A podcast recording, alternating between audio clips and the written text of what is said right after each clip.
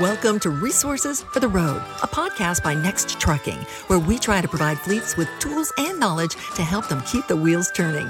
As our namesake suggests, we craft each episode for you and your life on the road by tapping thought leaders from companies across the globe. We deliver best practices and useful tips that accelerate growth for owner operators and small fleets alike.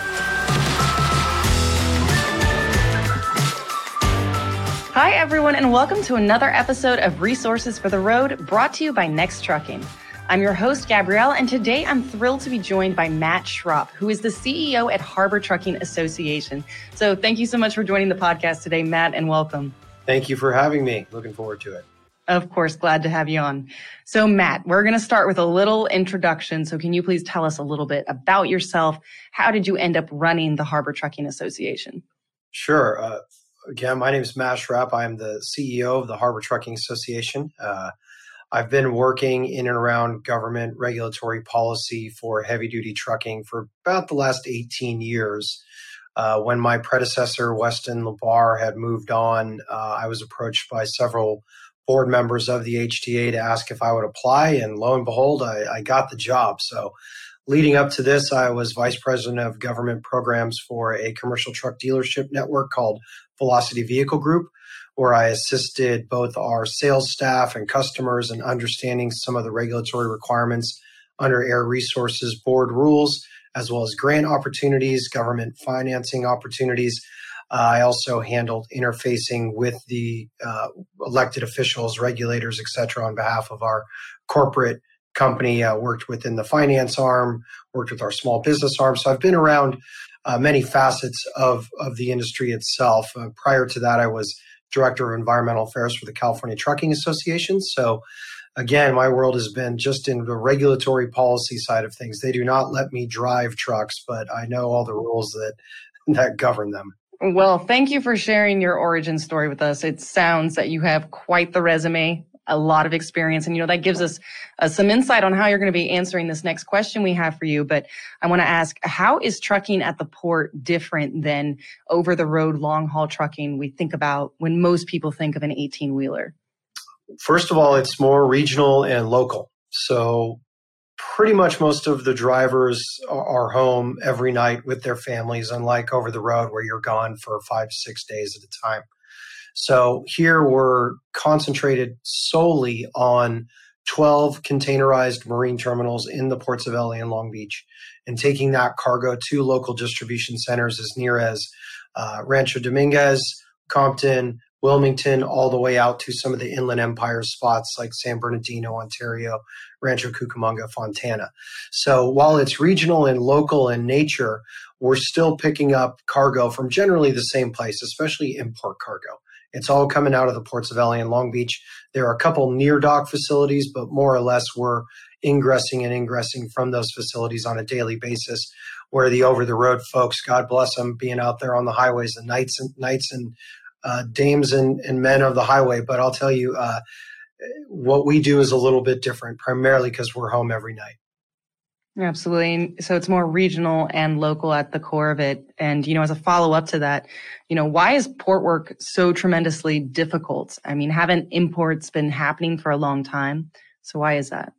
I guess it depends on what your measurement of difficult is. Uh, yes, we've been importing, you know, since they started containerized trade, which goes back to, you know, started in the 50s by Malcolm McLean. It was actually a trucker. He basically invented the container. And as we've seen it, evolve over the past 50, 60 years, a tremendous amount since globalization has taken hold, especially over the past 30 years.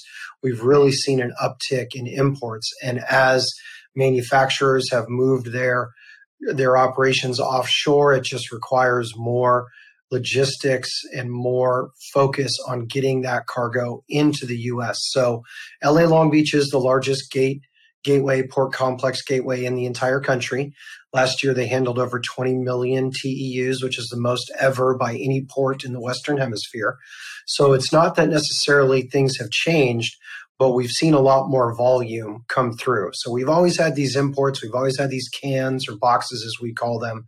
We've always had chassis, as it is a modal transport or intermodal, even going out to the rail, coming from the port, moving on to a truck.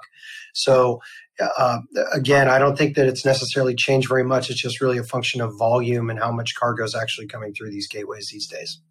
Yeah, so it sounds like it's just an, a matter of numbers and volume, as you were saying. So that's where the difficulty can potentially come into. And, you know, actually, this is something I'm curious to hear your thoughts on, but the Supreme Court just declined an appeal which is essentially making AB5 the law of the land in mm-hmm. California. So, you yes. know, I want to ask you, what exactly does this mean? How did this come about and what should small fleets be doing? Well, the, the history of it goes back to a case known as Dynamex or Dynamics, depending on who you ask, uh, back into, I believe, 2017 is when it started, when effectively uh, a challenge was brought forth by by some employees or independent contractors working for this parcel delivery company known as Dynamex. It went all the way to the Supreme Court. Effectively, what happened is, is these folks were formally classified as employees. Dynamex changed their status to independent contractors. They were essentially sued. It was appealed all the way to the California Supreme Court, which then codified something known as the ABC test. And while the ABC test generally looks at making sure that you have a business that is outside of direct control of the contracting entity, it's engaged in a line of work that traditionally has independent companies working within it. And the most problematic of this test is this B prong, as it's referred to as, which is you have to be in a different line of business than the company that you're contracting with. So in trucking, that makes it virtually impossible because if you're in trucking and operating under another motor carrier's authority, you're both in trucking, ergo, it's a violation of this B prong. So the California Supreme Court had decided this. Effectively, what happened after that is a bill was passed in California, AB 5. It was signed in 2019 and went into effect in 2020, codifying the ABC test. It has over 100 exemptions that go along with it, and it's soon to be a law of general applicability, but probably the only law of general applicability that has dozens of exemptions attached to it. Suffice it to say, the California Trucking Association, our partner organization, had sued the state of California and it made it all the way up to the Supreme Court. And as you mentioned just last week, the review request pushed forth by the CTA was denied by the by the Supreme Court, the highest court in the land. What, what happens now is it's basically put back down to the trial court level, and whether or not CTA wants to pursue a trial court avenue remains to be seen, but that's where it sits legally.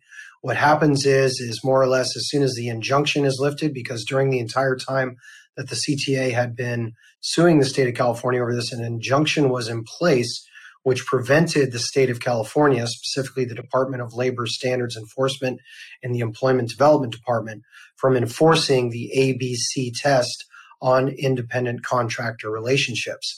And so now that the Supreme Court has denied the motion, we will have the injunction lifted, and effectively California will begin enforcing this rule uh, imminently at any point in time. What also is problematic is that a plaintiff um, can bring a suit against a trucking company for misclassification utilizing the ABC test, and it's retroactive all the way back to 2020. And if it has anything to do with wage claims, it can go back to 2018, I believe, when the Dynamex case was finalized. So, very problematic, likely to have impacts on capacity. Definitely will be seeing higher costs for trucking in California as there's limited pathways for folks to comply with the law. Well, you know, to thread this conversation and because, you know, we always end every episode with the same question. If you could offer truckers or small fleets and OOs one piece of advice, what would it be? And, you know, I think you'd probably have some advice pertaining to this. well, the one thing I always tell folks is, you know, take pride in what you do. The only advice I can give is keep your head high and realize that you are the backbone of the economy. It stops without your participation. And despite all the challenges that we have from elected officials and regulators, the the strong will survive at this point in time. It's important to be hauling for a motor carrier as an independent contractor who takes care of you and values the work that you are able to, to, to provide for them. And if you're an employee driver, again, working for the right company is critical in making sure that you're taken care of. So my one piece of advice, I guess, would be is to stay strong, keep that chin up, take pride in what you do, and uh, you know we're all here supporting you, whether you see it or not. Wonderful. Thank you for that, Matt. Well, you know what? That wraps up our conversation for today. So thank you so much to Matt for joining us on today's podcast of Resources for the Road. If you want to learn more about the revolution of trucking, check out nexttrucking.com and look for their podcast wherever it is you get your podcast at. Thank you, Matt. Thank you.